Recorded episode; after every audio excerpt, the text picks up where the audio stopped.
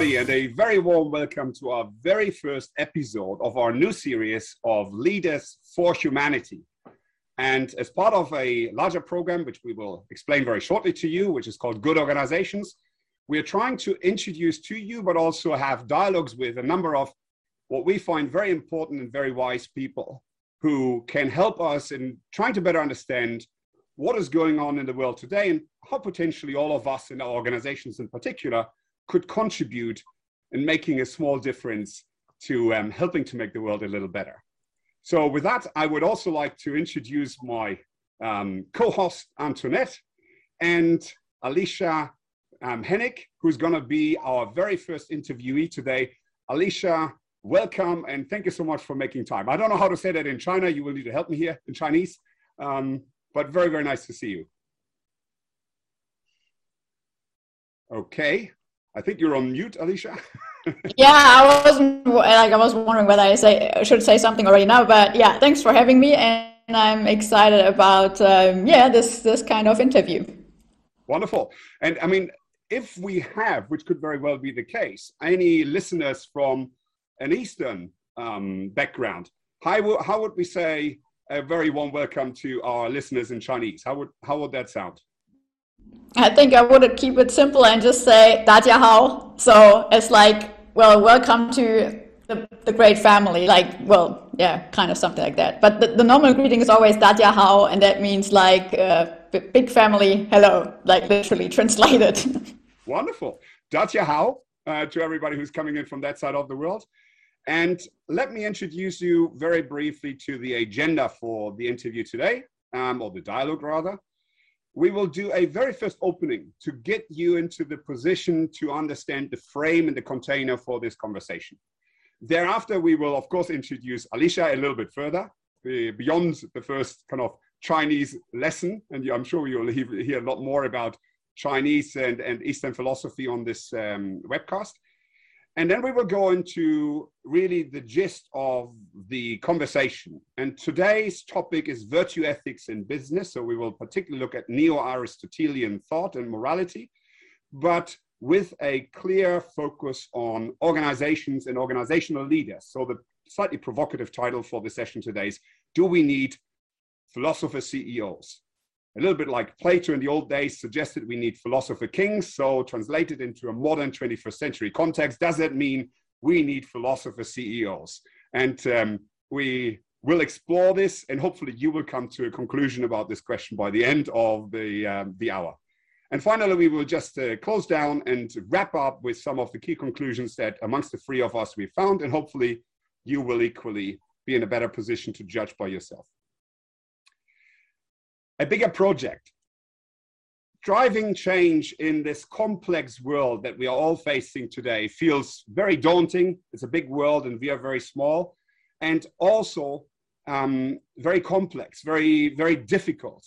And therefore, this project that we have created, which we've named Good Organizations, is really a, a desire and an attempt to create a community of people who are willing to spend their personal effort and time in holding some of the core questions that are important for today's world, and also to go from the questions and the theory and the, the research towards action. So, in, in our belief, organizations can become a very important force for good, uh, even in today's capitalistic society, so to speak, either by acting well in the ecology and ecosystem they find themselves in, or by creating a container for a flourishing collective within those organizations, or finally by creating a, a good breeding ground, a good fertile territory for the individuals that find themselves in the organizational system to attain whatever the good life means for them. And then in that attempt, we've launched a website, so please uh, have a look at um, goodorganisations.com. But we've also created a number of different and targeted communities that we are, going, we are trying to involve in this conversation. We are looking for free thinkers who can go beyond the current bubble, as Antoinette is always saying, in helping us with exploring some of the challenges and questions. We are involving researchers because very often there are lots of opinions, but very few kind of evidence based theories. And we are trying to create a narrative that then we can propose to what we call this salons um, of humanity, where we're trying to unite academics, consultants, coaches, and organizational leaders together in trying to actually take some of the steps forward that come out of this dialogue. So hopefully you will hear a lot more about this in the coming months. And with that, let me hand over to the much more important part of this uh, call today. And I will go and hand over to Antoinette to introduce our first interviewee, Alicia Hennig. Antoinette, over to you. Yeah, thank you very much. Well, Alicia, I'm really glad that we have a philosopher queen here rather than a philosopher CEO. Um, and we have you here because we find um, that you are such an outspoken yet nuanced philosopher, currently holding an interim professorship in business ethics at the TU um, University in Dresden. But um, also very interestingly, in many other universities, you're also teaching and you're also trying to teach business leaders in Eastern philosophy and what that could mean to them in stepping into other shoes, which we find really, really interesting. And by the way, we just written here walk the talk because what I personally find really great about you is you, you really spend so many years in that context. You really know what you're talking about. And I don't think there's so many people out there which can kind of master that. So welcome here, really great to have you here.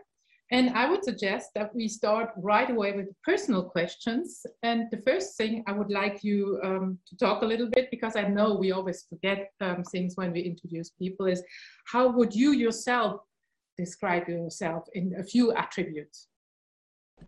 How would I describe myself? Yeah, that's always the most awkward question, I think, especially when not being prepared. So I think I would, well, if there are any attributes I would assign to myself, I think it's trying to be as open minded as possible, looking at things from different perspectives and not just excluding right away certain perspectives.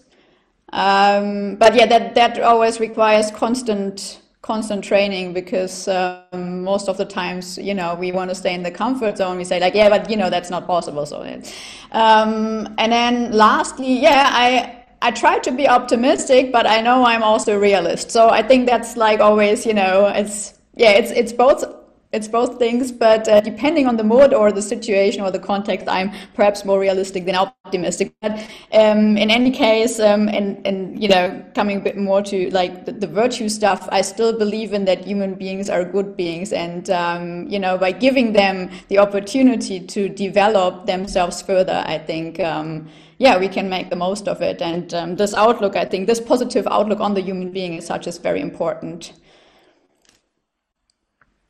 so yeah, that would be my description, like about myself, what, what I'm striving for, or yeah.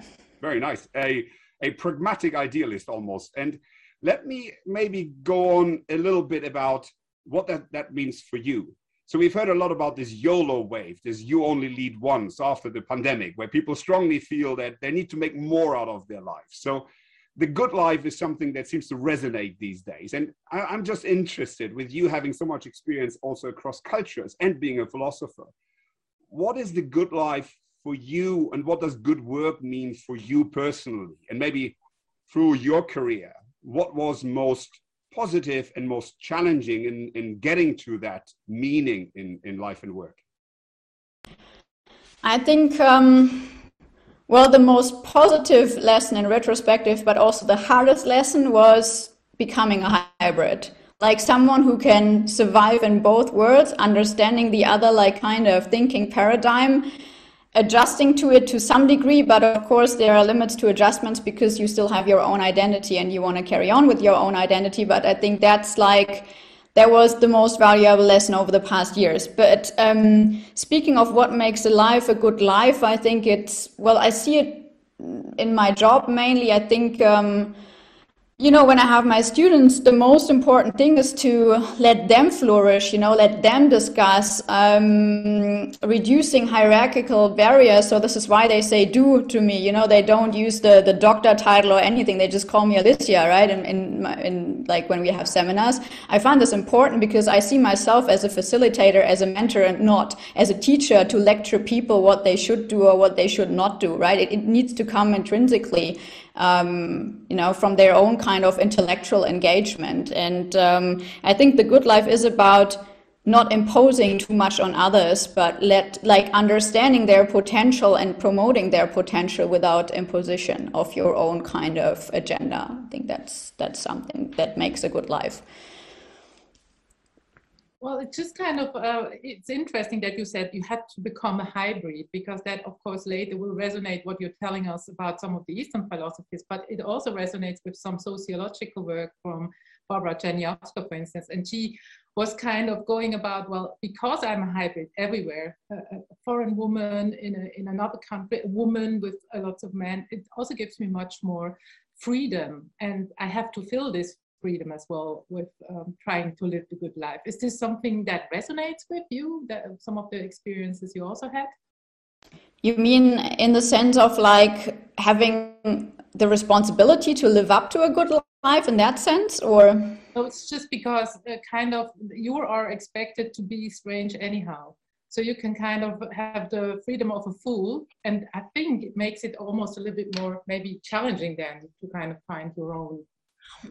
I think that's not exactly the case with China. There is the expectation that at one point you adapt, and if you don't adapt, you're you're a barbarian. You're like a, a, not a civilized person, you know. So it it really. I mean, and the question is still today: if we play the foreigner card, right, and say like, you know, you think I'm stupid? Yes, I'm stupid, but I can still do what I want. Or you you try to be as you know accultured as possible, but then you may not win the game either because you know you're just I don't know, you're following their rules, but at the same time, you will not win the game because you're still not Chinese, right? So that's that's a that's a fundamental question I've been also discussing with a colleague who has spent like equal amounts of time in China and in the beginning I tried to, you know, and, and that would be still my approach. We we gotta learn from this new environment, you know.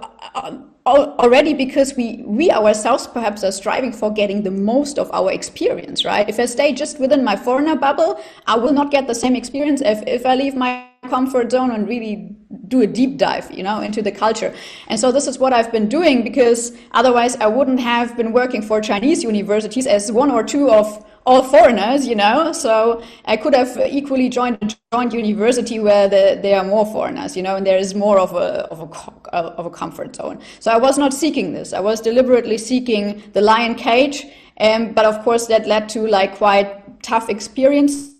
But yeah, so lesson learned, you know. But um, yeah, so I think it, it always depends on in what kind of cultural environment you are. But as a woman in China, I wouldn't say you, you, you are really free. I mean, yes, as a foreigner, you still enjoy a little bit more of freedom, but at the same time, pressures to adapt are there. And you can see that, I mean, now with the rising nationalism, like the, the, the times that, that China is foreigner friendly are over. So either you adapt or you better leave the country. Um, yeah, but th- that's specifically on China. Like it could be different for other countries. And then perhaps you have a different degree of freedom. Let me dive in here. Let me dive in here because otherwise we won't get into the main discussion. But I think what I'm what I'm hearing is I think that, that these are some some terms that will continue to provoke us during the rest of the interview. The relationship between individual and collective, culture, but also I think the notion of freedom. So is freedom individual freedom of choice is always kind of uh, put on a pedestal in a, in a westernized world, or is freedom maybe also something else? I think that would be interesting. Closing out the kind of section about you, Alicia, can I ask you one more question, just with a kind of quick thought from you on, based on what you've seen, and you just mentioned that you have also suffered, I think, through that uh, cultural divide. Is there one piece of advice that you're happy to share with people in terms of attaining their good life? What, what's the one thing that you would invite them to do? I think um, whenever you're exposed to cultural differences, take your time and reflect on whether you really want to go for adaptation or it's too much for you and you cannot handle it. And you leave this environment without um, kind of um, accusing yourself of failing. I think that's very important because oftentimes when we cannot cope with the foreign environment and we withdraw, we think we just failed. But I, I think the story is not so easy. So it's not directly related to the question of a good life, but I think in order to have a, a, a good life for yourself, I think you should not um, blame yourself too much if, if you cannot survive in a different culture. Very nice. And I heard two things. One, don't blame yourself necessarily, there's also this, this notion of failure being an, a resource for learning. But I think the second thing I'm hearing is reflection. Take a step, pause, take a breath, and reflect on what's actually going on and what the cultural conditioning also means. Very nice. And thank you for that, for sharing a little bit about yourself. And with that, I will go back to the slide just for one more slide, which brings us to the main section. And in order to frame and create a container for the conversation that will follow now, I just want to introduce to our listeners briefly the structure of the inquiry that the Good Organization Project entails. And mainly our endeavor is to connect the individual or the leadership development with the organizational development with the societal de development. And we are, we are asking a question of what is a good organization in the context of all these three levels, as I mentioned earlier. And here's some of the key questions in each of the sections. And we will start with the what is good actually? What does it what is a good business? What is a good society? What does it mean from a moral philosopher standpoint across East and West? That's where we will start, and probably we'll have a few interesting questions there. We will also try to bring in um, then the concept of positive psychology in this context and see what it resonates with Alicia. The second block will be about that's all good. We understand what good is, or better understand what good could be. How do we operationalize that in today's typical organization, especially big corporates? And finally, what does it mean for leadership? And Alicia has written a PhD on the subject, so we are very curious to, at the end, get a few thoughts on, on this as well. So this is the structure for um, the next, I would say, probably half hour um, or a little bit more. So fasten your seatbelts and uh, get into the dialogue. And I will again hand over to Antoinette to kick us off with the good business section. And um, please, um, the floor is yours for the first question. Wonderful. So yes, we are in something which a lot of people find already difficult. It's about morality in business. And I would just want to ask you what makes an ethical business?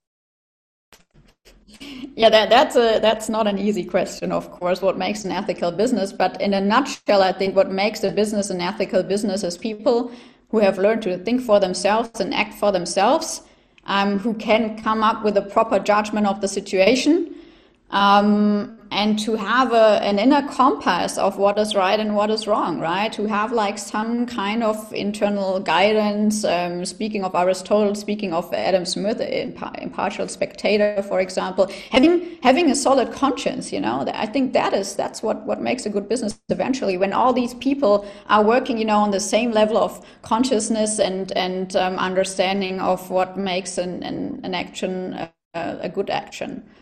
Yeah. So just uh, in a, on a, in a very general basis. Coming in right there with, I think, so professors of business ethics. So Antoinette and I are, of course, not experts in business ethics, which is why we have got lots of philosophers on our list of interviews. But we have done our homework a little bit. And I don't know, Antoinette, how many essays have we read about business ethics? Probably almost 100 or so, I reckon. Right. So, and one thing that strikes me is that I found a, a large majority of um, business ethics textbooks positioning business ethics as a means to an end. So I've even seen flowcharts where business ethics, together with other resources, determines good profits. Right? And good profits, I mean maximum profits.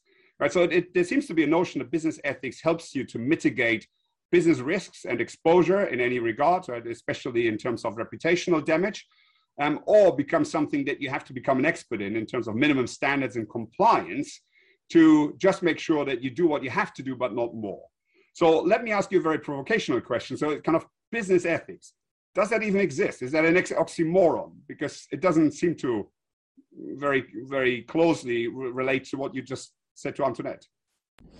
Oh, I, I think it exists. I mean, it, it also should exist because actually we should not separate business from society. Business is a vital part of society, and this is why the same ethical rules we have in society should ideally also exist in business because it's not that we change to completely different people only once we enter the organization, right? So, and I think there is a legitimate reason for the business ethics discipline to exist um, and to, to ask these questions. But of course, within the business ethics discipline, which is not homogeneous, we have people taking a more strategic um, approach, right? Um, so where it's like where it's about reconciling profits with like ethics and that kind of stuff. But we also have people who are more like argumenting from an intrinsical perspective, like what has it to do with the human being as such and, and being a good human being in an organization and in a society. So um, I think it, it kind of boils down to what kind of ideology you're taking up within the business ethics discipline, right? It's not, I mean, and we can see like the business ethic, ethics discipline is constituted of like philosophers but not so many actually and mostly people from economics. So i guess you can do the math and think about what's the more common approach in business ethics and that's perhaps the more strategic approach and less like you know talking about virtue ethics talk, talking about the virtues or the good individual. Um, this is a different kind of framework to think within yeah. And, and in business ethics we have all these different ideologies and people are representatives of different ideologies. That almost brings me to the next question. Um, is it then that the economists in business ethics have failed? Because if I look at um, whether businesses are indeed getting more of that reputational um, um, points, for instance, I rather see the, the opposite. As a trust researcher, I see that everything um, goes rather into the opposite direction. Um, what's your view? Um, has business ethics failed or are companies becoming better and we don't see it? Maybe if I add to that, Antoinette, I think we've seen on so 60 years of corporate social responsibility. And I think the latest statistics, Alicia, that we saw were 91% of people in one of the surveys suggested that capitalism is not providing actual benefits to employees and other stakeholders beyond shareholders. And more than 50% of people don't trust managers to be honest. Right? So by, by the argument of if business ethics was there to make businesses better, to Antoinette's point, it seems we haven't made that much of an of, of progress.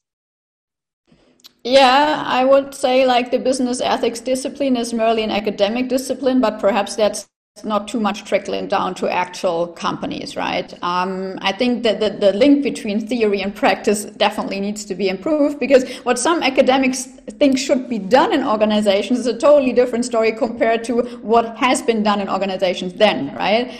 And um, but the problem is, I think most of us are lacking practical experience, working experience in organizations, and that's why it always stays on a somewhat disconnected level. I mean, I've been working for an organization during my PhD, so I know about power barriers, for example, when you want to actually push stuff forward, you know. Um, but yeah, I think in light of lack of this experience, there is not too much connection between academic expertise and um, actual implementation. Um, that needs to be improved. One follow up on this, Alicia. I think you mm-hmm. defined, Antoinette, correct me if I'm wrong, but I think you said goodness is when people inside the organization take good job, may have good judgments. I think we are saying that also the organization as a whole, as an actor in society, needs to act well. And here, of course, I think kind of are we judging organizations based on outcomes? So the statistics that we just mentioned probably refer to outcomes and global warming still not being curtailed, etc., or on intentions. And is it the individuals inside the organization, or is it the organization as a collective? What the definition of a good organization? How how how would you sharpen it on that basis? I think an either or differentiation doesn't make much sense. You have the organization as collective framework and you have the individuals in the organization. And you can't just, I mean, you always need to take into account the two factors because people make the organization, right? And eventually you speak of the organization as one person, right? So it's, it's always both, in my opinion. Um, and um, yeah, in terms of well, you know, how can you judge from intentions? You cannot see them. They are not visible. So you can only judge by outcomes. And when we judge by outcomes, I mean, it's what you said. It, it does look, it doesn't look extremely promising for now. Or it looks as if there's still a hell lot of work to do in that sense, right?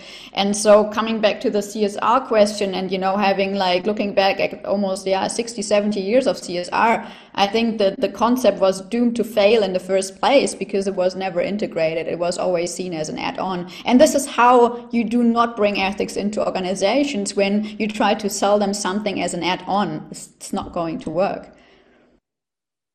Yeah, whereas by the same token, of course, you just spoke about power and the individuals very often being powerless to impact the context within the, they find themselves. So I'm, Antoinette, I'm thinking that there's also the notion of the organization as a container, as we said, which strongly impacts the uh, what do we call it in complexity science? The afford- affordances mm-hmm. of the members of that system to act beyond the boundaries of that system. But I think that's something we'll probably get to also now when we speak more about virtue ethics. But Antoinette, over to you.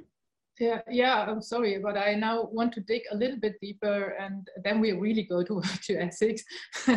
but I was just kind of remembering what you wrote about Taoism. And um, if I understood that correctly, which of course could be not the case, I understood that it's all about taking obstacles away rather than being more too provocative and active.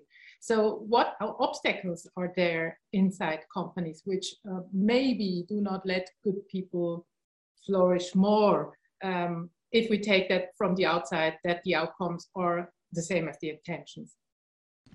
Yeah, I mean, so you're right in your perception that um, Taoism is more like going with some flow, right? With the idea that there is a natural order, you know, you are within, you cannot completely change and you better adapt to this order than actively pushing for something. So, and when we look at organizations and we see them as an order frame or in an, in an order framework kind of thing, not a natural though, right? Because it was established. Um, nevertheless, we can identify certain barriers um, to flourishing, and I think um, a lot of these barriers are constituted by hierarchy um, by certain rigid structures which do not empower and enable people to actually take responsibility for what they are doing, to be accountable, and to use or unleash their own level of creativity. So I think this is hindered by a lot of hierarchical structures. Status, right? In, in insistence on status, on uh, job titles, and stuff like that.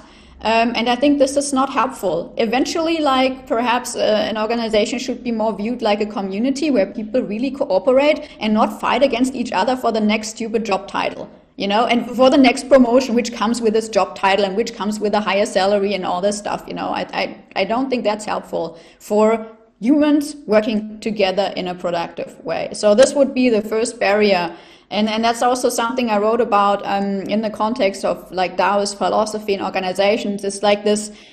I mean, also like the, the Chinese company like Haier, right? They implemented this. It's called leaderless management, or in a more Taoist way, it's like you you need to learn to be leader and follower at the same time. You need to have a fluid understanding of roles, at least if you cannot completely um, re- like kind of eliminate hierarchy. You need to have a more fluid understanding of roles and do justice to that. Yeah. So I, think this is important. Which I think, and sorry, we're going to be a little bit interruptive. I think just to get the conversation going, but I think this is very interesting from two perspectives. One, as Carol Sanford always reminds me, I think to be able to take that stand, you require agency. Right? So you actually need to be able to observe yourself in a role in the system to then also more fluidly probably play these different roles. Because i think what we see in psychology is that not only the system imposes these job titles people very often also project into the titles and the roles. And we have the we see from statistics and research that over 70% of adults today identify with their role. So there's probably also on the side of the individual a rigidity in almost existentially being connected to the role that they believe they inhabit. And i wonder um, one thing that I really liked was a suggestion that we should judge organizations like we judge political systems, which is very much by what type of people they produce and produce in a very wide sense. So, are we creating, so to speak, through the organizations like mini societies, more agentic, more self determined individuals who can play the role that you describe and have more informed judgment, as you said at the beginning? And if organizations today, and I don't know if it's hierarchy, we will query that off Emanuele tomorrow, if it's hierarchy or bureaucracy or any of these constructs, but competition or competition, right? Market-based competition, right? What is it that drives potentially a lack of such personal development or collective development, right? So I think that could also link the psychological aspects to the philosophical aspects. What's your what has come up for you? Well, in, in terms of what now precisely? So would you judge, I think what I'm, what I'm, what I want to explore a little bit more is how to define goodness, maybe also in terms of measures. So I think what I'm suggesting is that in order to get to a good business, we need to create the environment where people develop themselves to become, as you suggest, both fluid in the ways they, they take up lead and follow roles and self manage in a leaderless context, like you just said. Secondly, to attain that um, practical wisdom in, in being able to make good judgments in the contextual situations that they find themselves. And then collectively, to do good as an organization. Right, so is that a measure of goodness to say, okay, it, it creates better people, so to speak, or more mature people? And secondly, the outcomes that collectively these good people produce are good in the context of society.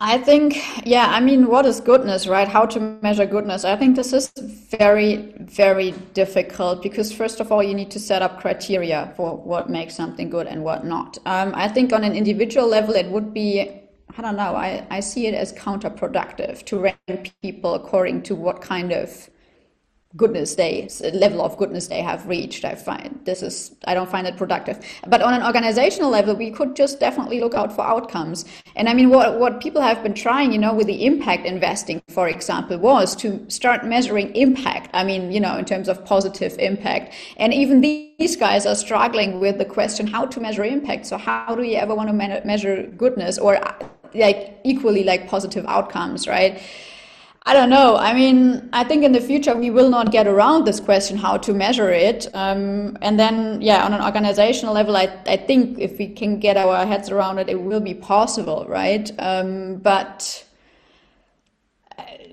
I wouldn't know how to approach this for now, right? And then also, like when we want to measure goodness of a company, I think we need to get to a more integrated understanding of how a company is conducting business, right? Because we could, of course, already measure goodness now by f- evaluating their CSR projects, right? By looking, hey, what, what have they done with this community? How much voluntary work did they have spent? How many hours? I mean, companies are already collecting this information, right? But what does it tell us about the actual value of this action, right? It doesn't tell us a lot. So, um, and then, you know, the thing with measuring is like you only measure for which you have set up criteria and what you, where you don't have criteria, this will just, you know, go through and, and you will have never have something on paper with regard to this. And on the other hand, there's, there are things you just cannot measure. I mean, it's, it's an illusion that you can just by quantitative terms, um, determine everything. Um, yeah, but nevertheless, we should start with this, But we should, first of all, we need to develop a more integrated understanding of how business can, I don't know, even serve communities is the wrong term. They need to be integrated in communities, in the society again. And then we can think about like, oh yeah, and how do we want to measure this, uh, like outcomes of certain projects now? Interesting. Yeah, very interesting. And, and I would want to even dive deeper, but I think um, we, we should first go to what I believe is your main expertise. It's more on the individual level. Um, and dig a little bit deeper in what you know about virtues and the good lives in different ethic traditions, because I think here we can really learn a lot. So, what are virtues and how do they differ between different traditions you were looking at? Or maybe if, if we go one step earlier than that, even say, I don't know if everybody on this call is familiar with virtue ethics, and we will share materials up front so people come prepared. But maybe bef- even before you go to this define virtues, do you just want to frame virtue ethics vis-a-vis any other traditions with one sentence, Alicia? Well, yeah, virtue ethics is the, the tradition or the ideology within the business ethics discipline uh, that believes in, well, first of all, it's focused on the human being, and then the human being can become virtuous by habitualizing certain, um, I don't know, behavior, right? and excelling in that behavior and by that making a contribution to society. I think that's kind of in a i mean that there could be different explanations but that would be my explanation for how i see virtue ethics. It's something you you can learn and you need to learn in order to contribute to society so what we and and to antoinette's point so what's a virtue seems a bit like an antiquated and somewhat anachronistic term is it just any behavior, or how, how would you define what is a virtue and what is not? Yeah, right. So I could read the question already before, and I really had to make my mind up to like what what can we do. And I think like in order to decide what what is a virtue and what is not a virtue, I found like kind of two guiding questions. So first of all, um, can you learn this? Yeah, is it something you can learn and you can um, improve and you can perfectionate, um, perfectionate eventually? And then secondly, does it contribute to society? I think these are the key questions to determine whether it is a virtuous kind of action or uh, whether you are a virtuous person or not. But the, one of the cornerstones of virtue ethics is that it, it goes back to habit and thus it needs to be something that can be learned by people and it can be improved. Yeah. Unlike, for example, when, when you take like deontology or, or, you know, like Kant's approach, rule compliance, yeah, it's something you can learn and you can perfectionate, but um, it's, it's not on the same intrinsic level because that is imposed um, externally. And virtues come from within, right? You yourself want to excel at that because you yourself want to grow. So there's also this idea of perhaps personal growth in the virtue ethics idea. And I hear a lot about contributing to society.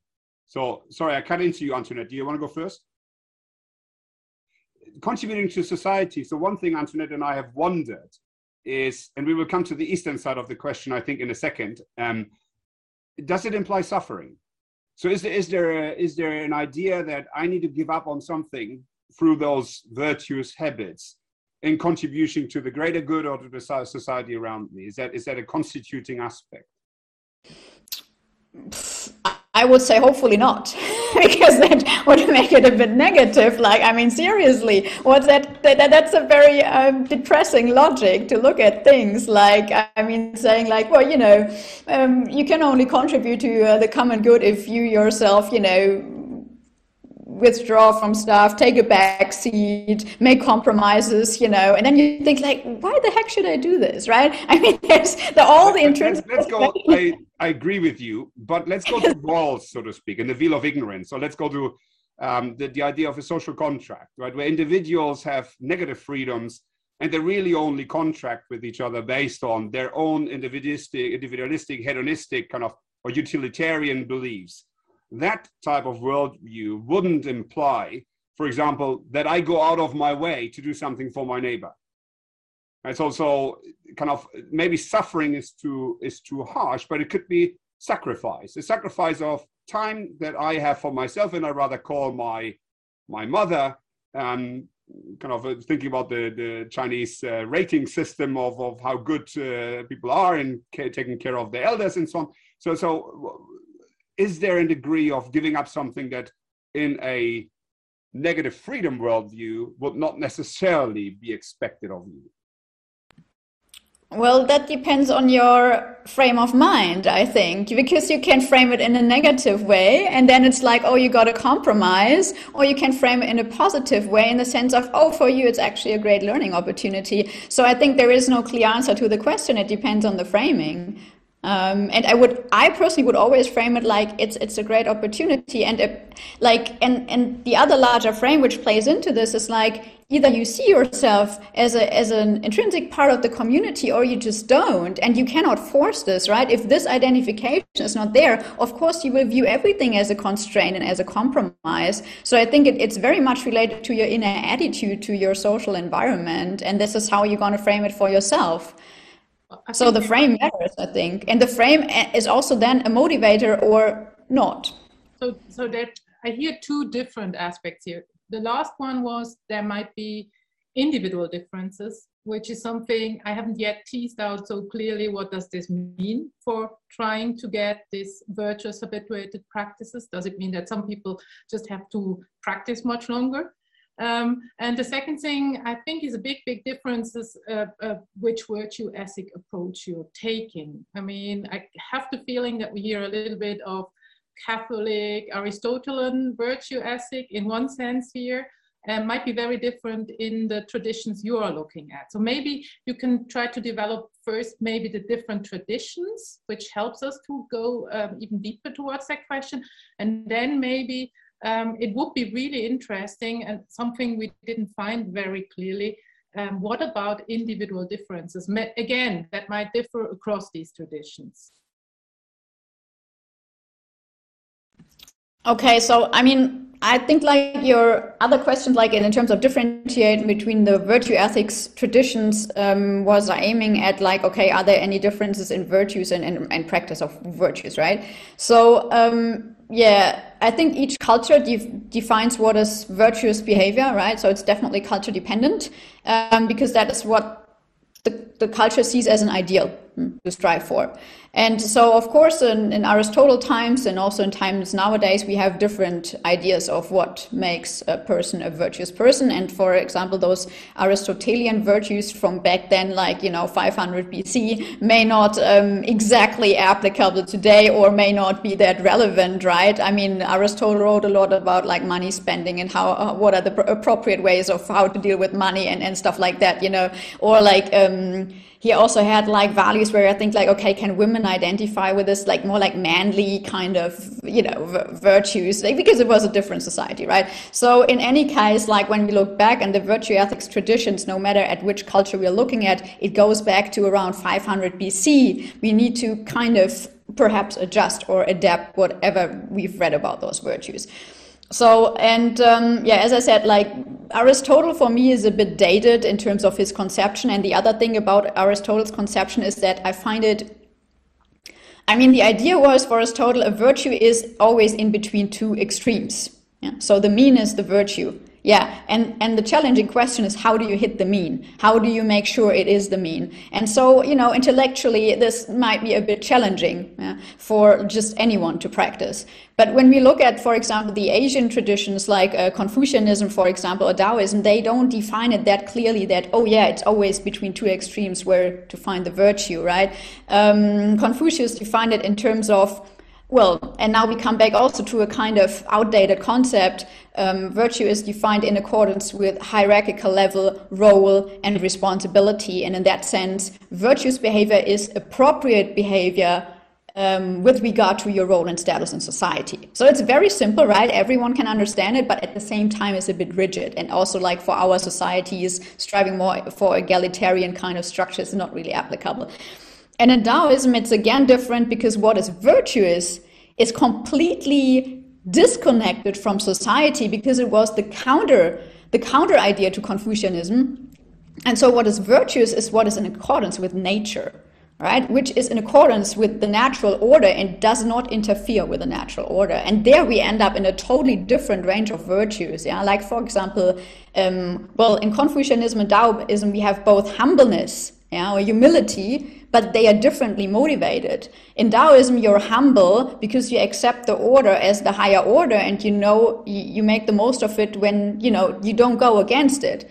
In Confucianism, you got to be humble because it may be dictated by your role or status, right? Is a is a significant difference. Yeah. So um, I hope that answers your questions with regard to the different virtue ethics traditions and how virtue is defined. Yeah? So different frames. I, I want like... to dive into into two things that came up um, before we go into the this the, the second part of the question on the. Um, so I think this this Dao notion is is very interesting for me, and I think, and I pronounce this incorrectly, but this Wu Wei kind of action for inaction, I think links to that concept, right? Which I think is is very fashionable. And I'm encountering more and more people who tell me that kind of what is is good or life is perfect as it is. And I and then kind of even in Buddhism, I think this notion of avoiding suffering, which also relates to Stoicism. So the kind of is there a danger of inaction in some of these philosophies? And then I want to contrapose that with uh, something Luigino Bruni suggested, where it almost sounded like for a virtue like courage, for example, is at its very uh, purist when it actually starts to challenge the social order. So there seems to be a notion that stepping up when it costs you, when to Antoinette's kind of trust, when you become vulnerable to do what is right and show, display moral courage, seems to be the highest virtue almost, which puts other virtues into danger, like prudence. But you, you probably shouldn't do that if you were thinking about yourself. So, so what is this balance? And I think Antoinette, you talked about uh, obeyance versus virtue. So is, is there something here in these different traditions that we can look at?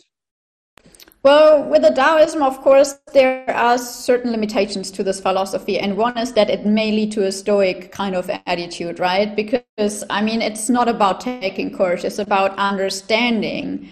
Um, under, yeah, deeply understanding your environment and understand what you can do within these environmental constraints, right? So this is um, yeah, this is these are like two different frameworks, right? It's like Taoism is very much focused on working within constraints, whereas typical Western approach is like go like kind of overcoming constraints. Yeah, it's a different logic, uh, different approach, and um, so I think the the key challenge lies in, and, and I could see that with myself, um, having adapted to a, a, Taoist worldview after a while of, you know, kind of consuming all these books, is being back in my world again, you know, in, in Germany.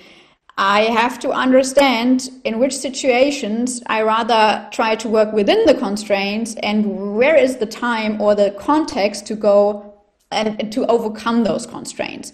And so I think um, the yeah, the, the key advantage lies in when you have become a hybrid, you only, then you still need to learn to differentiate between the situations, but you can um, act in accordance to almost any situation, right? Because you got the two frameworks.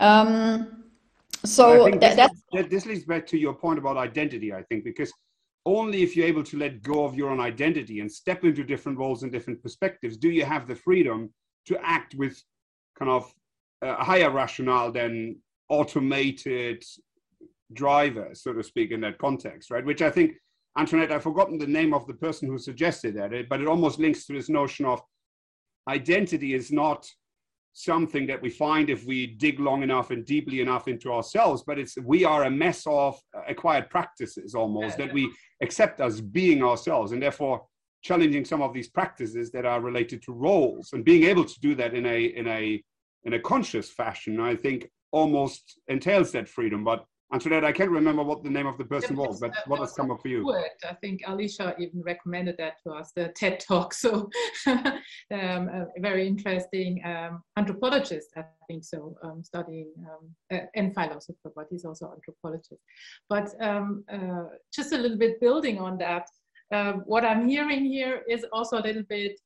Um, you can have the, but that's now really layman. You can have Taoism more like in this whole conscious, uh, consciousness movement. So it's a lot about getting conscious, stepping um, ahead of you on the balcony and being able to see things. Whereas when it's then about how to act in a situation where maybe courage would be needed, you would then turn to a slightly more active um, virtue ethics version. So um, are you um, saying we are um, sh we should do a pragmatic virtue ethics where we kind of try to merge the things together? Yeah, I would definitely suggest a pragmatic approach. I think we should not reduce ourselves just to one method. It doesn't make sense. Life is too complex, right?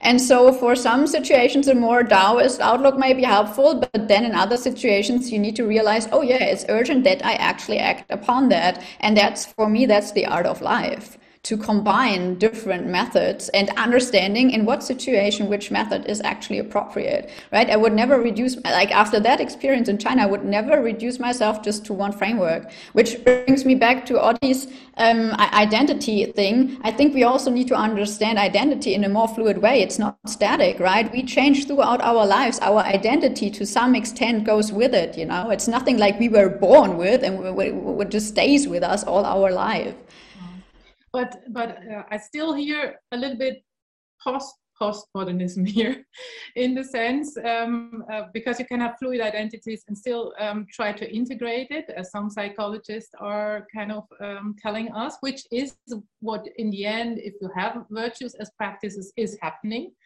Um, so can you maybe reflect a little bit on that? But uh, because I think that would bring us all a step further if we wouldn't have anything goes in the background, kind of. You mean like, well, identity and integration and consistency and, and stuff like that? Well, I think you can have various identities, but um, your inner self still wants to integrate it in a certain sense. And it could be that exactly these virtuous habitual practices are a part of that integration. So I see almost a connection here. Yeah, it could be. I haven't looked at it in that way, but I think like yeah, there is perhaps some core, right? But on the outside, it's more like moving around. But yeah, what I could witness with myself in China, I mean, if I hadn't had a core, I would have fully adapted, but I didn't, right? There were still some things where I thought like, oh, I don't want to adapt, or I just can't. I, you know, for example, when we look at how they do their social relations, how they manage their social relations, I can see that, I can identify that, but I cannot mimic it. It's impossible for me because I was not socialized in this way. And this is where we come to the limits of, you know, um, adaptation and also like, okay, what's the core of our identity? Where are the things we just cannot overcome, right?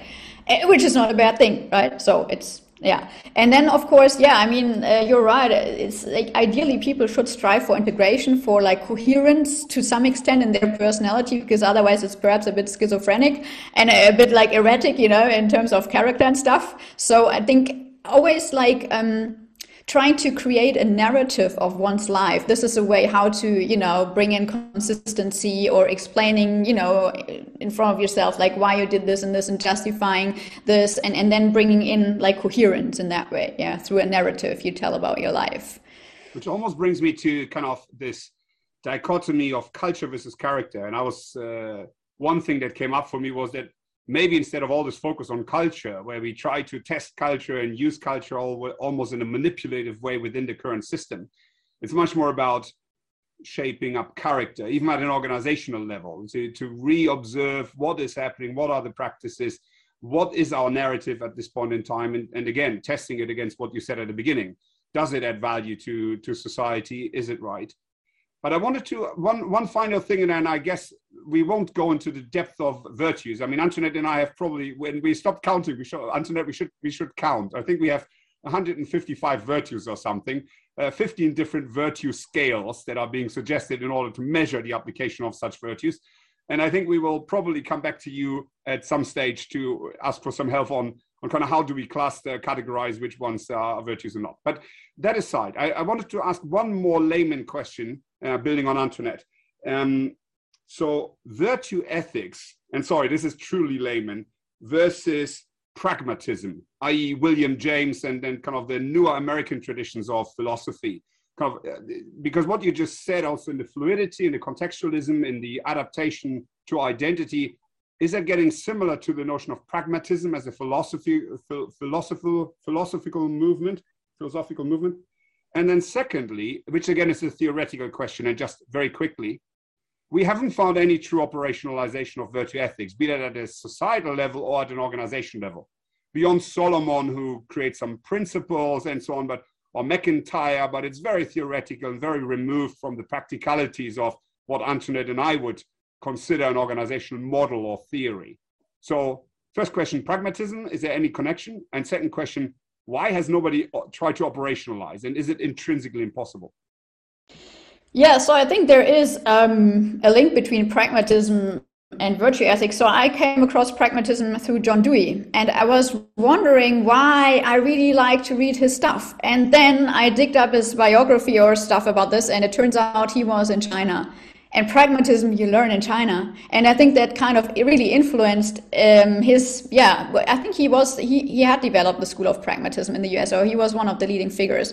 And I think what he has seen in, in China has influenced his view, same as what I have seen in China influenced my degree of pragmatism. And um, virtue ethics is a very pragmatic approach to life. I mean, although I find the Eastern approach even more pragmatic than, you know, Aristotle's mean, but um, yeah, it's the most, I think, in my opinion, it's the most pragmatic approach to a good life. So yeah, pragmatism and virtue ethics for me go hand in hand. Although of course, I mean, when you look at it more closely, there may be differences, but on, on the surface, you know, virtue ethics is a pragmatic tradition in my opinion. And then, yeah, the second thing, yeah, operationalization. Like, yeah, I mean, the interesting thing is, or isn't that actually weird that after Solomon, no one else dealt with this question? Um, it, it, came to be like it was in fashion once for a very short period and then it dropped again. And now it's coming up, but still no one is dealing with this question.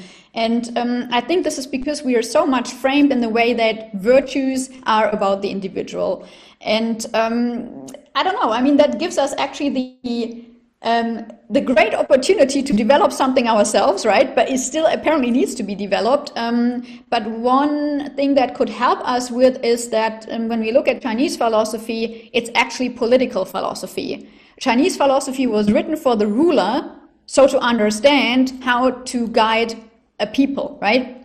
And so when we when we see a corporation as the people to be guided, you know, in the context of like governance, for example, leadership, then I think we can get a lot from Chinese philosophy. But because like from what I got from Aristotle, I mean, he also wrote about state philosophy, but I don't, I'm not quite sure whether he linked the virtue ethics to, to state philosophy and running the state. But the Chinese uh, philosophers definitely did this. Although very I, interesting, and maybe we need. We, and in fact, we refer to Plato. Um, sorry, Antoinette, go on.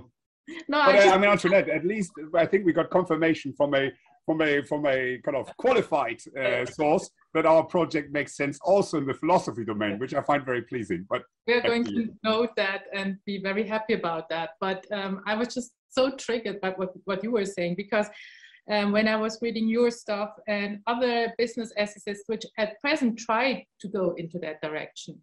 Um, it came to me that it's really, really difficult because some view companies as mini societies, which is a little bit more towards what you were suggesting.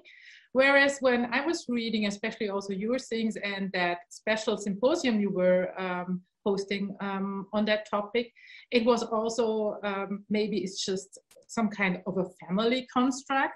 So can you elaborate a little bit how maybe also in your three different traditions an, an organization would be conceptualized? Because I think there are some conceptualizations out there. Yeah, I mean, the interesting thing is so Chinese philosophy was political philosophy, but the smallest social unit they always looked at, at least in Confucianism, was the family. So there was no smaller unit. There was no such idea of like, you know, the individual. And then they had like three concentric circles around the family.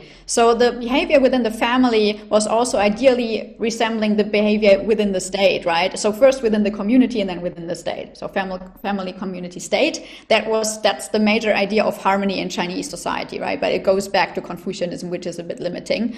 Um, and then what we, what we could witness in practice in China was in the 1980s, in during the opening up reform, we had these so-called town village enterprises, which were usually family based. And these were the motor of the Chinese economy, right, for at least 10, 20 years. So they were driving the economic growth in China. And I suppose the same, you know, ideas of role, responsibility and stuff they had in the family was then one to one was then adapted to the, the town village enterprises where you also had, you know, the, the whole family. Like back then we had larger families, right? Um, so I think through the town village enterprise organization, we could learn perhaps something. But on the other hand, on a more abstract level, we could also get it directly from the philosophy, because when we think about a ruler governing the people, like we may also get some ideas. But um, yeah, what's missing is that these are not systematically framed for now. And of course, in Chinese philosophy, there is no concept of good business. That doesn't exist. Historically, the merchants which were doing, who were doing business were the lowest of four groups in society. And so that kind of explains why they never explicitly dealt with, oh, yeah, what's the idea of good business? Yeah. Which probably resonates with Aristotle to a degree. But I think we, at this point, I would call it a break on the first part, because otherwise, in the last uh, kind of 20, 25 minutes, we will not get to the other two sections. And Antoinette, I will ask you for your help in just maybe also for the listeners, because we've crossed so many bridges, um, to just briefly highlight our key conclusions.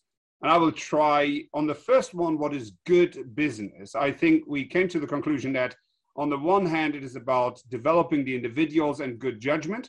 On the other hand, however, Alicia said also in terms of measuring the outcomes of the business and what it does in society was, was important. Then, in terms of virtue ethics and um, some comparisons, I think again we dug into the difference between the Aristotelian mean being uh, uh, somewhat rational and also somewhat difficult to implement concept vis-a-vis Confucian, which might be easier because it's a it's a straight comparison to what were the social rules, so to speak, or rituals um, of the dynasty that he was referring to. Vis-a-vis Taoism, much more fluid, much more feeling the connectedness, as Alicia said, adapting within the constraints as opposed to trying to adapt the constraints. It's also some of the key thoughts that I captured. Um, Antoinette, please add, and then Alicia, please add maybe another sentence just so that we have the gist of what we came up with. For me, very important was uh, your first, almost your first statement, um, how to distinguish virtues. Uh, you mentioned two things. It's a habituated practice, so you can learn it. It's practice, which you're doing your whole life and getting better at it. And it always is uh, linked to the common good um, you, I think you did use another word, but I mean, I like this distinction because it's very, very helpful in this jungle out there with everybody coming up with, with a new virtue. Um, and the second thing, um, which I found quite interesting, is this pragmatic stance, which you kind of also reflected back to your own life, that you can have something like Taoism more as a baseline, as and that's probably also why it's so attractive. It's a lot about this um, conscious um, movement, but at the same time, then adapt to a different environment and still have their um, look for what is virtuous in that environment, and that could be then courage, for instance, which is not in other environments. Yeah, I think that's that's well summarized. I have a few add-ons. Um, so coming back to the good business, right, um, and and getting more on the the level of the collective or the organization, I think it's very important that the organization such has enabling structures, right? So when we think about it more strategically, um, it doesn't help when we only have good individuals in an organization because we all know they will not flourish if we don't have um, appropriate structures to enable such flourishing, right? So when you want to have a good organization with good people, you got to make sure you have the structures in place for that. Um, the second thing is on Chinese philosophy. I think the, the major difference I encounter between Western and Chinese philosophy is that Chinese philosophy is so much more intuitive, right? It's not about this high minded abstract thinking. It's more about, hey, what can I do specifically in my own life to have a good life, whatever that is according to Taoist or Confucian principles, right? So this, this intuition, and that's like, that's what you see in China. People are much more driven by intuition. I wouldn't say like, you know, that exclusively makes a good life, right? But if you sometimes also go into like, or go into a more intuitive level, I think that really helps. And then the last thing is like, you know, with, with, the Taoism, I can tell you this philosophy gives you a lot of peace. It makes you more peaceful. And I think that's, that's important. I mean, for me, it, it really relieved myself of a lot of burdens, you know, in that sense. So, but yeah, here I understood it's time to, to differentiate again and see what, what I need to apply in what situation.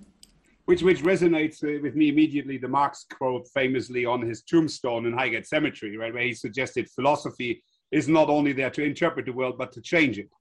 And I guess this is what drives me personally, uh, for sure, to sometimes say, yes, uh, kind of letting go of everything and avoiding suffering and reframing and being more mindful sometimes uh, as, a, as, a, hedonistic endeavor can be useful, especially in, in situations of personal crisis or pain. But I think there has to be that, as you say, that acknowledgement sometimes that we might need to change circumstances because life might call us into that role for whatever reason at times, and, and we should see to live up to that, I guess. But let me go into the second part. So beautiful. It was already very informative, uh, certainly for me. Um, second part, and probably 10, 15 minutes, let's try to be a little bit um, crisp, I guess, um, how to make organizations good. And uh, it, it directly relates to what you just said. So I think you said make sure that the environment is there, that the practices are there, so that organizations actually have a chance, or individuals inside those organizations actually have a chance to be good, to do good. Um, and I think what we will do, Antoinette, is just fire a few questions because, of course, we created a heat map on this. We looked at various organizational theories and models from teal to agile to holacracy, sociocracy, and so on. So I think we will just explore a little bit in a rapid fire way and then um, maybe go into a few questions that interest us most. So I, I want to fire a first question. Maybe just let's do a, a rapid fire response as well on implications for corporate governance. And I'm especially thinking about Colin Myers and prosperity, where Colin is suggesting that yes, we need to take into account organizations are only such by public fiat. Therefore, they have a, a necessity, in, independent of Friedman and others arguing the opposite, to be anchored, like you suggest, in the society. They are part of the society, and the economy and society are intertwined in that regard. And that needs to always be the anchor for acting of any organization. And he's suggesting that, therefore, we should probably change even the principles of um, incorporation, but we should also um, potentially change the accounting and have other types of capital, not only short term financial capital, but human capital, natural capital, other things that more adequately correspond to the interests of society as a supra um, kind of anchor point. What, what's your view on, on, on this? Yeah, I mean, from the perspective of Chinese philosophy, I'm really struggling with how to reconcile it with modern Western concepts such as corporate governance, you know. But what just came to my mind is when you mentioned the capital stuff, is like, is capital actually the right framing for now? For, for, I mean, capital, capitalism, right? That's the same logic. And I'm wondering whether we still want to feed the same logic or whether we, whatever we call now human capital, social capital, whatever capital, whether perhaps a new framing is actually necessary to get away from this capital notion. I don't know. I, I find it a bit constraining. I don't find it it, it, it, it's too much in the, the, the, typical economic logic, which gives us too much constraints. So um, that was my first thought just about this. But yeah, for the corporate governance thing, like, yeah, we need to think about embeddedness. We, we need to go back to the idea that everything is embedded. And that's very difficult for a Western mindset because we never learned embeddedness. We always learn to isolate, right? To categorize, uh, to classify. And so we need to get we need to get away from this kind of approach and think more in embedded terms. I think that would help. But yeah, it's not directly related to corporate governance. May play out on this level, but it's not directly related. We will have at some stage um, Freeman talking about care ethics and stakeholders. Maybe we get a little bit closer there. Who knows? I mean, um, but I think your uh, point of embeddedness is a very important one we were saying firing, so I'm interested in your flourishing practices, but I want to make it a little bit more difficult because you already told us it's empowerment, it's decentralization. I buy all that. But I read that trust is very important, at least in the Confucian uh, logic. So I was really interested how do you cultivate trust? I was even thinking, are there maybe even some negative nudging so that, that you are not going to be untrustworthy? So, what would you say um, on this account? If we take trust as an example, how can you enable that virtue? Well, from a Confucian perspective, of which I'm not the biggest fan, right? But just uh, speaking from that perspective, trust is generated through close relationships, and that start with a family. And that also puts limitations to trust relationships because you got this concentric arrangement of, you know, social relations. And once you encounter someone you have never met in your life before at a very late point of your life, you will have trust issues naturally coming from this, you know, view on, on social relations. And that's different, I think, to Western perspectives on, on trust, right? I mean, I don't know, we don't have this th- these constraints on perhaps developing trust relationships. But it, I mean, I'm not too much into that. Um, but well, definitely trust is an important factor in, in flourishing and feeling safe in like the psychological safety, right? So this is something that I would see like related to this. I don't really see how that is, for instance, ingrained in rituals. You can also take a, a Taoist perspective here. I'm just kind of interested because um, you were saying that organizations can enabling flourishing, and if this is part of it, um, maybe that was also too difficult, but I was just kind of wondering because that really uh, goes back also to this contributing to the common good and solidarity aspect. Where, where I and I want to build Antoinette on what you said because I think you came into um, sanctioning. So so maybe so one is trust important and how is that reflected in a virtuous enterprise? And secondly, has therefore the organization also a role in in in asking for um, solidarity and trust and sanction that if it's not occurring, which seems to be something in China quite prevalent with this whole social scoring mechanisms and and uh, accept it. So is is there almost, at least from an Eastern standpoint, almost a deontological aspect of this, uh, which also resonates with the church, right? So if you are enlightened, you don't need the Ten Commandments, uh, but if you're not, then you stick to the rules. Otherwise, you're in trouble. I don't know. Yeah, well, the, the, the, China thing is a more complicated issue, and I come back to that. But um, yeah, I mean, trust is not a notion that is really there in Taoism, so it's very difficult to answer the question from that perspective. And it's, of course, it's very prevalent in, in Confucian kind of ideas of, of social relationships, but then we get to the limitations. And these limitations of. Can I kind of, um, I think it is in Dao, but maybe not the way you see it, but I think implicit. Being, humble, do not interfere. Um, yeah. A little bit servant leadership idea. Now, this is the Western terminology. That to me has a lot to do with trusting and, and they are producing trust yeah they can be enabler of trust but it's not that this philosophy explicitly talks about trust yeah so i would see them as enabler of, of trust relationships most definitely yeah um, but yeah no explicit kind of dealing with this otherwise right um, and uh, coming to China, so you know, ideally, what we can see is like trust is something which should come intrinsically, like you know, the belief in people, and it should not be imposed because otherwise, actually, we need to be wondering: Can is trust something that can be imposed at all? And I mean, this is exactly what China is doing now currently with the social credit score. But um, when we look at, at the actual picture, it's it's compliance, and I'm wondering whether compliance can lead to trust. I mean, it can. You, you can get to a, a certain like level of trust.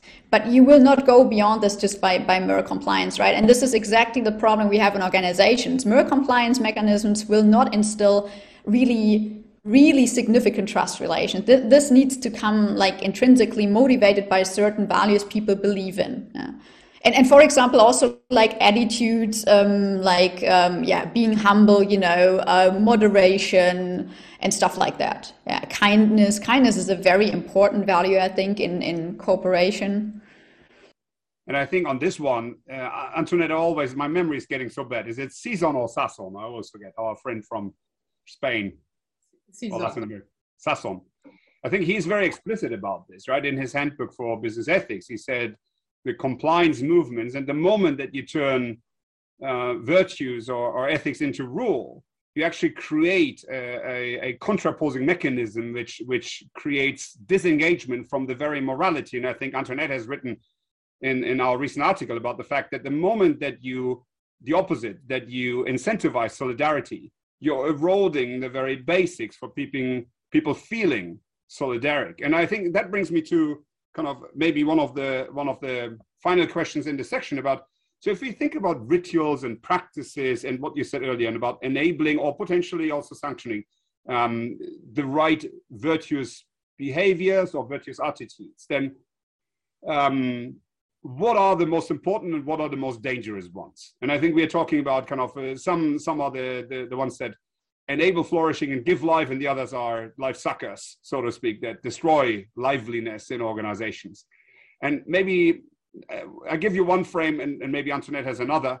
Um, we were trying to get closer to this topic by looking at organizational functions and processes from one lens. And what we see is governance processes, so strategy and how you decide short term and long term objectives and then cascade them and so on practices day to day of managing the firm and uh, kind of integrating different teams and different people into the production and, and decision making of day to day activities. And finally, the motivation practices or typical performance management incentives, how to get people to do what they should be doing, which, of course, in a traditional way is very one directional. And so the, the, the assumption you already said, the belief is that people are good I think Antoinette will argue that traditionally the belief was people are trying their very best to avoid um, being good or avoid being contributive to the organization. So governance functions or steering functions vis-a-vis the day-to-day management, decision-making, collaboration in teams vis-a-vis incentivization, motivation. If we take these three categories, if they're helpful, have you got any thoughts about kind of things you've seen or in your seminars with Haier and so on? What stuck out for you in relevant virtues, pra- virtuous practices, or what's the opposite? Unvirtuous, non-virtuous practices that we can learn from. Thwarting virtues, yeah. Thwarting virtues. Yeah, so I, I think Haier is still a good example for that. I mean, it, it's the only practical example, which is uh, a company which is actually really taking up Taoist uh, values. Um, so when we look at the governance level, um, what we can see with Haier is like, um, well, they, they took a very specific approach in terms of steering their business, and that was like separating it into uh, micro businesses, right? And so giving these micro business uh, enterprises full autonomy and full responsibility, right? Because autonomy and responsibility go together. Um, and um, I, I cannot make a judgment, not a final judgment, whether this is a virtuous approach or not, right? People in the organization need to judge upon that question, whether they think like it's, it's you know, um, bringing the, the organization ahead or, or not, yeah? whether it's like uh, productive or fruitful. Um, I would just say because I believe in autonomy and responsibility, it looks like a good approach, right? But I cannot give a qualified statement on that. Um, in terms of day to day management, I think I know not everyone is made for this, but in general, I think most of us would appreciate letting go of control, letting go of micromanagement of us, you know, within organizations, giving us more space to participate, to contribute things which are closer to our own capacities, capabilities, and personality creating a more inclusive organization that really values um, our personality as such and not just a certain number of skills. Um, and I think that has to do with governance, but also very much with day to day management. But you also need to have people um, having a feeling for people's talents and their capacities, right? You need to have people with this kind of mindset, with this um, horizon to make this judgment and see, okay, this person needs perhaps some more support there. This per- so it's it's a very tricky issue when it comes to large organizations, I think. And then lastly, yeah, the incentives. Like I'm not a fan of incentives, right? Because as you rightly said, it may erode the intrinsic motivation. So, and we all know incentives have their dark sides. I think Antoinette knows much more about this than me. And um, so the question is, how do you how do you enable intrinsic motivation, right? It's like you got to create um, a spirit, right? So I think the emphasis should not be so much on a compliance culture, even though this is a necessary part, of course, of business nowadays. You need to create a spirit in the company. And I'm not quite sure whether this works with companies of any sizes, but perhaps more with the smaller ones. And then the question is, how do you um, create the spirit. And that brings me back to the idea of rituals, right? I mean, ritual sounds a bit archaic, right? A bit like dated. But um, when you understand what Michael Puett said in the video about, like, you know, um, just a certain communication practice where people step into each other's role, this is also a kind of ritual, or you can ritualize it, right? Um, to, for example, increase a better understanding of each other's position, right? So think about like certain practices you repeat with people in the organization so they understand as part of the, the company spirit and it helps them to develop, you know. So changing perspectives, I think, within a company should be a frequent kind of exercise as, as a form of a ritual, for example. I think I would like to dig into one thing because I believe that you may be the only person who's able to answer that. Um, I was kind of thinking whether, um, I mean, you left it open, whether people are virtuous um, actors in Haier. But assuming they are, at least in China, with all the things you were saying, giving autonomy, giving freedom, giving responsibility. Um, at the same time, they do have very strong incentives, in my opinion. Um, you are having an internal competition as well, which we find in some contexts to be highly difficult. And I even read in Taoism, you shouldn't attach yourself too strongly to material goods. So I was kind of thinking, does this work in China because they have embodied that, that you shouldn't attach yourself too strongly to material goods, and that's why that's not a problem? Or, um, and that would have a consequence because then we couldn't copy Haier just like that for our Western context. So I am very interested in that as well. How much does that transfer? Yeah, I can uh, elaborate a bit on this. So, uh, first of all, what, what, what we need to understand about the Haier case is that Haier is very unique in the landscape of Chinese businesses, right?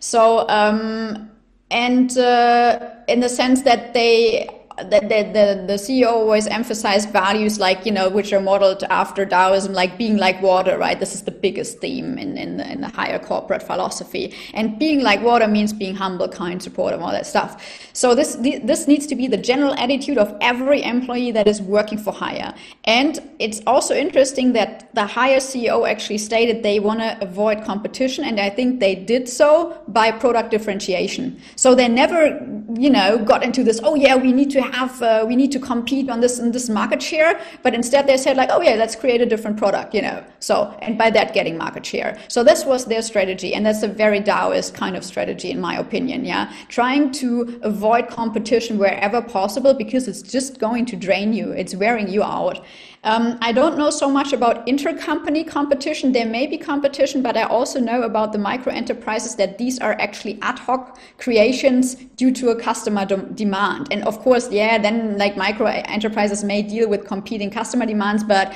I'm not quite sure whether this is internally a very competitive, in the sense of aggressive. Um, uh, organization. I well, I didn't speak to people directly. I can only judge from the surveys, I don't have the impression from the surface, right?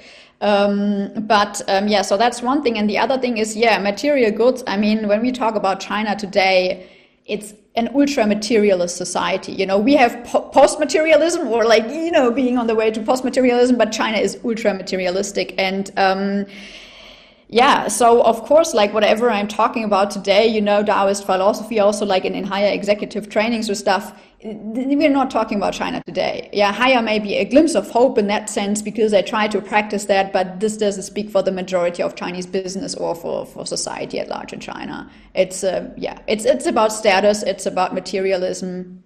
But it actually and, means that you cannot just transfer that, but you have to embody then the whole philosophy behind in order to really make that running. That's what I kind of hear. And, and I think adding to that, sorry, interjecting. Um, what I'm also hearing, Antoinette, is when we talked about solidarity and Buddha's work, I, I, I, in my mind, I go back also to Buurtzorg, for example, and your point on care ethics, right? I think what we're seeing in some of the companies that are able to evoke that daemon, which is the spirit, right? Eudaimonia is the good spirit. And Alicia, you talked funnily enough about the spirit of the enterprise. And I think some of the organizations that evoke that good spirit have very strong norms.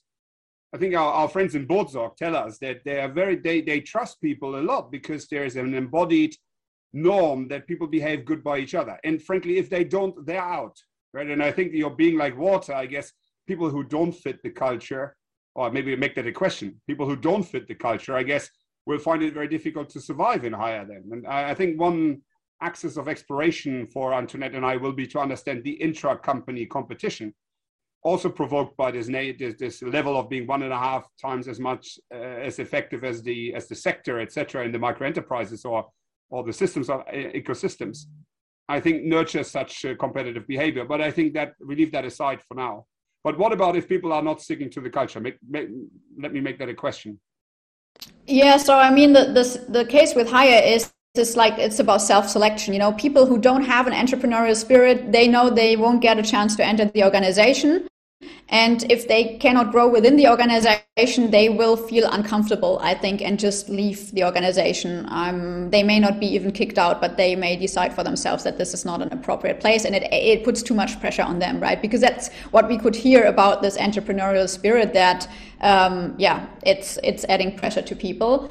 Um, but then um, yeah, talking uh, shortly about like whether it can be transferred or not. So we have a similar phenomenon with Japanese management and Kaizen and total quality management and all that stuff and lean, for example. And what people back in the 19s didn't get about Japanese management is you got to import it wholesale. It's not a technique. It's a whole culture you need to import. And the same is true for the Haier case. You can only um, kind of emulate Haier strategies if you start emulating the cultural practices outside as an as an environment, right?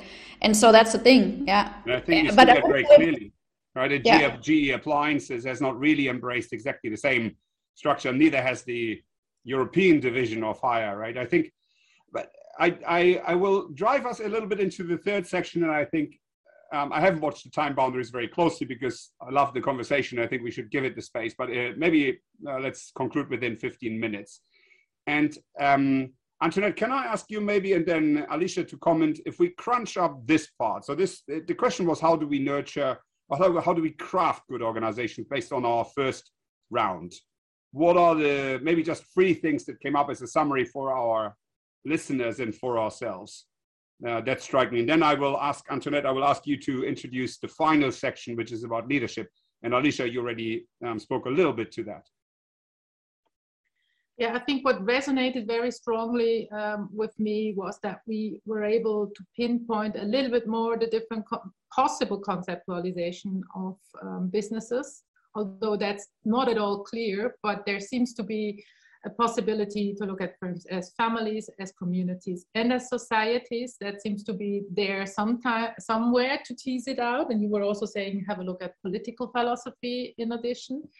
Um, of course, I found it interesting that trust, while in my opinion, it's even a central concept in Taoism, um, seems not to be seen as something we need to nurture in a certain sense. Of course, you didn't say that, but it's kind of interesting that that doesn't feature up in their explanations, although even kindness is one of the most important aspects in, in trust. So that's really, really interesting. Um, and I found, of course, the last discussion um, also very interesting. Um, the strong philosophical background, which um, kind of then really tells you do not attach yourself to materialism. Um, it's about um, humbleness, it's about kindness.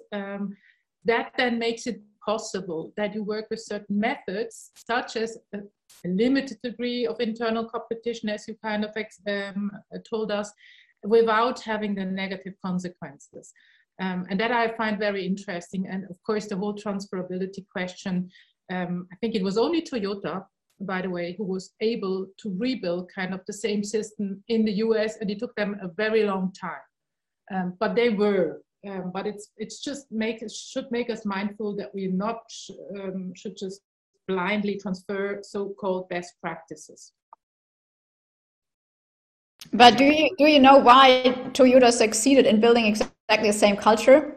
Because in recruitment they selected after like for personality and not just for skills, and this yeah. is a typical Japanese approach to look for to watch out for the personality, and this is what Western companies are often not doing. They just go for the skills.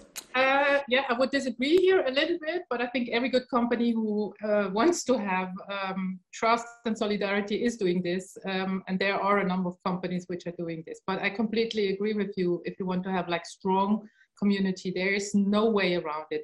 And by the way, it was interesting that you didn't say what do we do with the people who don't fit, but probably in Taoism they just go, which is happening. But um, in, in at least Western companies, we see that if you keep these bad apples, um, it very soon um, destroys the whole company culture. So I found that. famous no asshole rule that Antoinette is very keen about. but okay, Alicia, anything else that you want to crunch up for this section that you want to highlight for anyone listening? Yeah, there's one thing I want to highlight. Um, also, in terms of how do we deal with this on a global level, where we have different understandings of like values or virtues, I think it's it's extremely important to not just reduce ourselves to specific terms. So, for example, trust. Right? We also need to look at okay, um, what are like the enablers of trust, such as in Taoism, and then we can build a link. Right? But when we just watch out for trust for a single term, we may not find it in every philosophy we have on this globe. Right?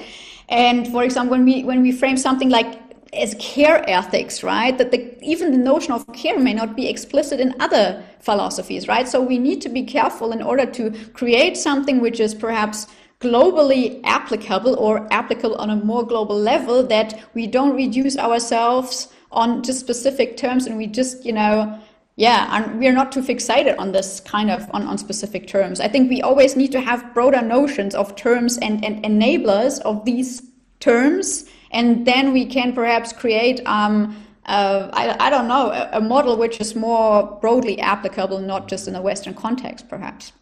Very interesting. Uh, resonate, I'm, I'm looking forward to also having our friend Richard Clyden to talk about this very subject.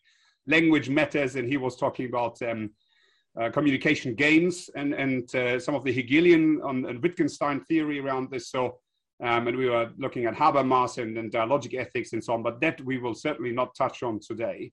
Um, what also resonated with me was this notion of context.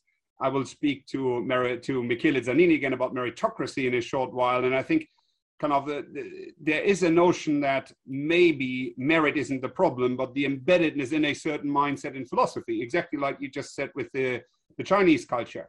And I think um, we will also speak to, I guess, um, Stefano Zamagni at some stage, who I think would argue that markets are not necessarily amoral. It's what you bring into the market. And if you look at Adam Smith, not only in terms of the origin of wealth, but the sentiments of um, what was it called? I've forgotten. Sentiments of moral sentiments. Theory of moral sentiments. Theory of moral sentiments. Thank you very much. I'm a, I'm a, I'm a philosopher apprentice, and therefore you know, I take on my Joker card. Um, I, I think there is a very simplistic view sometimes of what some of these people suggested in reality in regards to how markets could function. And I think meritocracy has been abused to a degree within the current paradigm. And um, final thing, uh, Brian Angad was always saying that the, the dominant paradigm has that nasty um, property of in, englobi- oh, englobating, incorporating all others. So if you're not very careful, you're using a word, you're using a term, but you're interpreting it from the dominant paradigm's perspective, which then just makes out of every um, everything a nail if you've got your hammer, so to speak. And with that, I would suggest let's surf quickly, maybe in five minutes or so, to the leadership topic. And Antoinette, I will hand over to you again. And um, um, I think the key question that we will finish on is, of course, the question of today's seminar, which was do we need philosopher CEOs? But in that context, let's first hear a little bit more about leaders and then we get there. Antoinette. Exactly. And th- that question is especially reserved to you. Um, I'm uh, interested in what you have written already in your PhD thesis, but want to bring that a little bit further. I know that you are a firm believer that it's very important for managers to understand the worldview they're operating in, to look under the iceberg. So you have looked at neoliberal ideology and what the consequences of that are. Maybe just give us three sentences on that, because I would also like you to elaborate what it is, and I'm certainly saying it the wrong way, but what is it if you have a third way China ideology in your mind? What is the consequences then for that? Yeah, the neoliberal question. I mean, that's yeah, that's really long ago now but um, yeah i mean what, what i got from like working on like more political philosophy and understanding more about neoliberalism is um, that um, it puts competition on, like at its focus right? And um, i think this whole competition paradigm because it's not just in business it's affecting us at, as individuals right? Even in our social lives. So it got so pervasive that the paradigm of competition is now just everywhere. I think that's that's pretty destructive right? And and we got to get away from this um, and so i mean the, the question is like how how are we going to deal with capitalism on one hand and with neoliberalism as a as a result of that on the other hand right? Can we have a capitalism without neoliberalism for example? Can we have a capitalism without the sickening paradigm of constant accumulation which is forcing business to constantly make profit because otherwise they won't survive right? So how about the two? And um,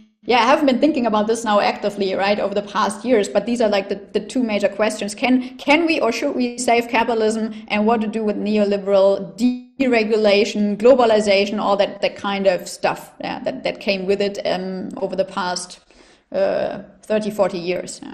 So you said accumulation and competition. Then give us two um, things which are um, in the mindset or the worldview of managers in China within their political atmosphere. Really managers in China or from the perspective of Chinese philosophy? Whatever you want to. I, I think I would go with the philosophy because I think you already explained that you're not too convinced of current Chinese capitalism, so to speak. So well, but the worldview is not coming from the philosophy necessarily, but it's a political ideology. That's what I kind of wanted to tease out a little bit. If you are allowed to talk about that. oh yes, of course. Now I'm allowed to talk about it. I can just talk about anything. But um, yeah, I mean, in, in in China, I think no one can imagine how it's like in China. It's here it's already competitive. In China, it's ultra competitive, and people are psychologically suffering from this high level of competition everywhere. And it starts in school, right? Even at school, you're not free from that. It's extreme competition in school already. And so, yeah, I mean, in that regard, I find China even worse off than, than our societies because I can see it with my students there when I still teach. They are they are they must be suffering like it's it's not like china for now is i think it's very difficult to have a happy life in in light of all this materialism status claiming and yeah. So um yeah so much about like this. Third, third, view, third way any longer when it comes to worldview. So um yeah interesting. Whereas i had to say i mean antoinette quoting your statistics right i think you suggested 74% of the people in the uk feel burnout from work 80% of Germans feel stressed out at work. Yeah, And we had the quote with uh, Jeff Pfeffer suggesting that burnout is the fifth leading condition of death in so burnout from work in the United States. Yeah. So again, I'm not sure whether situations can get much worse in some of the Western societies as well. So I think we we're probably aligning ourselves to greater than needed suffering everywhere. But I I want to ask my question then in the concluding with the uh, combining it with the final question. So if you take the Chinese or Eastern philosophy, the Aristotelian and neo-Aristotelian or the business ethics philosophy, kind of what are the one, two, three things that you really feel strongly, right? If you had the CEO of um, Amazon, right? Not even talking about rockets and so on, but uh, you've got Jeff Bezos here with you now, and you got the unique chance to tell him, get your act together with these one, two, three things. What would you say they should learn from the philosophers that you know? And then the follow up question, of course, is the grand question of today's series, which is do we need more philosopher CEOs or not? yeah, I think like I personally would not be able to help Jeff Bezos, but just like uh, as an like you know as a, just a creative kind of exercise, I perhaps would think about like okay treat your employees in the in the right way and stop stop exploiting them right? Make them feel they are part of the company and not just you know ripping them off like in terms of i don't know a salary they can't live from. Um, and then the second thing is stop short-term thinking and stop this ego. I mean when you look at amazon it's pure ego. I mean why does this guy wants to have like you know wants to be on a rocket like going to the moon? That's pure ego. He could have invested this m- amount of money this vast amount of money in, in totally different ways you know? So perhaps my advice to jeff bezos is stop short-term thinking uh, try to take care finally about like your employees. And the third thing is don't waste money on things which are I don't know, which don't have an impact here on society. You've got to take care of society. I mean, man, you're so much saving from taxes, you know, tax exemptions. You can, you could potentially invest it somewhere in the communities, really. Like, but, but then, before you go to moon, go to the moon. But then, sorry, you're going to mute there, Alicia. So the, the final question and yes or no answer: um, more philosopher CEOs? I wouldn't recommend philosophers for the position of CEOs, to be honest, um, because they they lack the, the worldliness. You know, we don't grow up with emails the worldliness. talk, What You we need- what we need are CEOs who can think in philosophical ways, you know. And what I mean with this is they are good at critical thinking, they are good at changing perspectives, and they got perhaps some humanities education. So this is all what we could wish for. But please put don't put a philosopher at the position of a CEO. I don't think it's going to work. And with that, you've lost so many friends, Alicia, from this uh, single one and a half hour interview. But uh, wonderful. Thank you for those answers. And we will check out with a rather um, facetious, fun 60 seconds interview, which will be the last thing on this call. So I will just fire questions at you. And I would ask you for a yes, no, neither, and a one sentence explanatory answer on each of those. And I will add one that wasn't on my schedule before, just based on what you just said, which is would you? So, so the, the question is, um, Antoinette, help me. What is it? Um, or general income, basic income? What is Basic it called? Basic income. Basic income for everybody? Yes, no, neither. Yeah, universal basic income. Yes, rather yes, rather yes. Hmm? Rather, yes. Okay. Um, to learn more about the good life, I would rather have dinner with Martin Luther King if he was still there, read the Tao Te Ching once more, or spend a year in a cloister. I read the Tao Te Ching so often, and a cloister. Mm, I think I would choo- choose Martin Luther King. Yeah, That sounds very hedonistic in my mind. Good societies need which of the following? Good leaders, good rules, good virtues. Good leaders. Good leaders. I was hoping for the virtues answer. Very good. Aristotle or Confucius? Neither. You want to qualify that and lose a few more friends? Yeah, that- that's just. I'm into Taoist philosophy, so that's not covered, unfortunately. Taoist, okay. Uh, capitalism or socialism? Neither. Any other answer? Sorry, I have not framed my world vision yet. So there needs to be something else. Germany or China? Germany. Hmm. And if I could change the world doing one thing to make it a better place, it would be what? Yeah, too bad. I had actually had a note on that to be more prepared. I think if I could change something, you know, it just came back. If I could change something, I would give people as much as as, as much opportunity as possible to develop a hybrid mindset because this is how we can integrate differences we see across the world when we can develop a better understanding of how how the world is in, in different places you know so yeah wonderful and with that we're concluding the very first edition of our leaders for humanity series it's been a wonderful pleasure alicia to have you here and antoinette it's always a wonderful pleasure to be with you I hope people listening to us have enjoyed this uh, rather wide ranging um, exploration of uh, philosophy all over the world. Um, if you haven't listened to anything else, so the two pieces of advice that Alicia gives you to have a better life one, be more prepared, that's what I heard.